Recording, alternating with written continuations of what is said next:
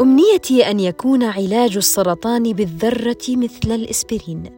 هذه قصة العالمة المصرية سميرة موسى. معي أنا ميم الكاوي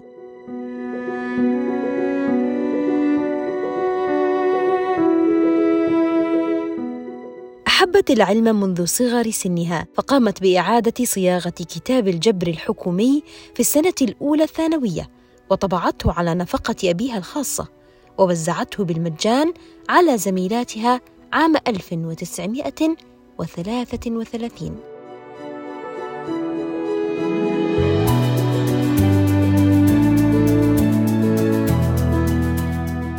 حفظت أجزاء من القرآن الكريم في سن مبكرة وكانت مهتمة بقراءة الصحف كما حصلت على الجوائز الأولى في جميع مراحل تعليمها.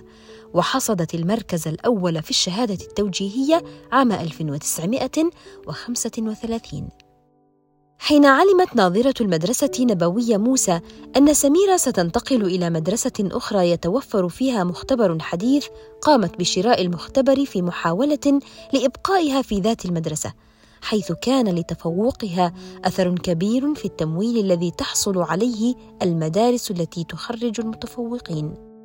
حصلت سميرة على شهادة الماجستير في موضوع التواصل الحراري للغازات وسافرت بعدها إلى بريطانيا لتدرس الإشعاع النووي وحصلت على الدكتوراه في الأشعة السينية وتأثيرها على المواد المختلفة.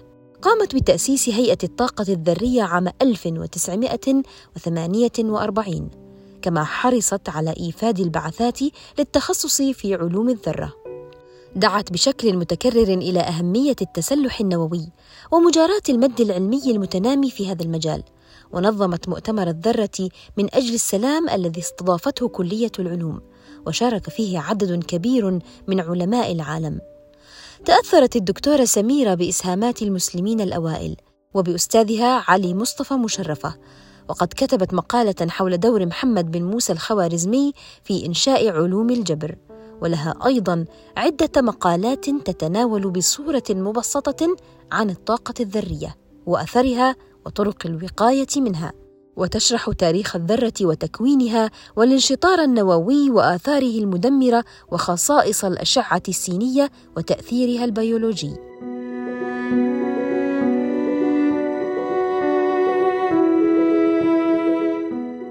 استجابت الدكتورة سميرة إلى دعوة للسفر إلى الولايات المتحدة في عام 1952 حيث أتيحت لها الفرصة لإجراء أبحاث في معامل جامعة سانت لويس بولاية ميسوري الأمريكية وتلقت عروضا للبقاء هناك لكنها رفضت. وقبل عودتها بأيام استجابت لدعوة لزيارة معامل نووية في ضواحي كاليفورنيا في الخامس من أغسطس. وفي طريق كاليفورنيا الوعر المرتفع ظهرت سيارة نقل فجأة لتصطدم بسيارتها بقوة وتلقي بها في واد عميق. وقد تمكن سائق السيارة زميلها الهندي الذي كان يحضر الدكتوراه من النجاة حيث قفز من السيارة واختفى إلى الأبد.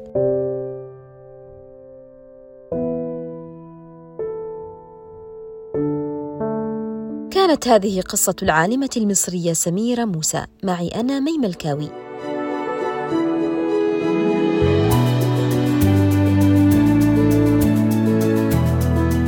ترقبوني في حلقة جديدة من بودكاست عالمات عربيات.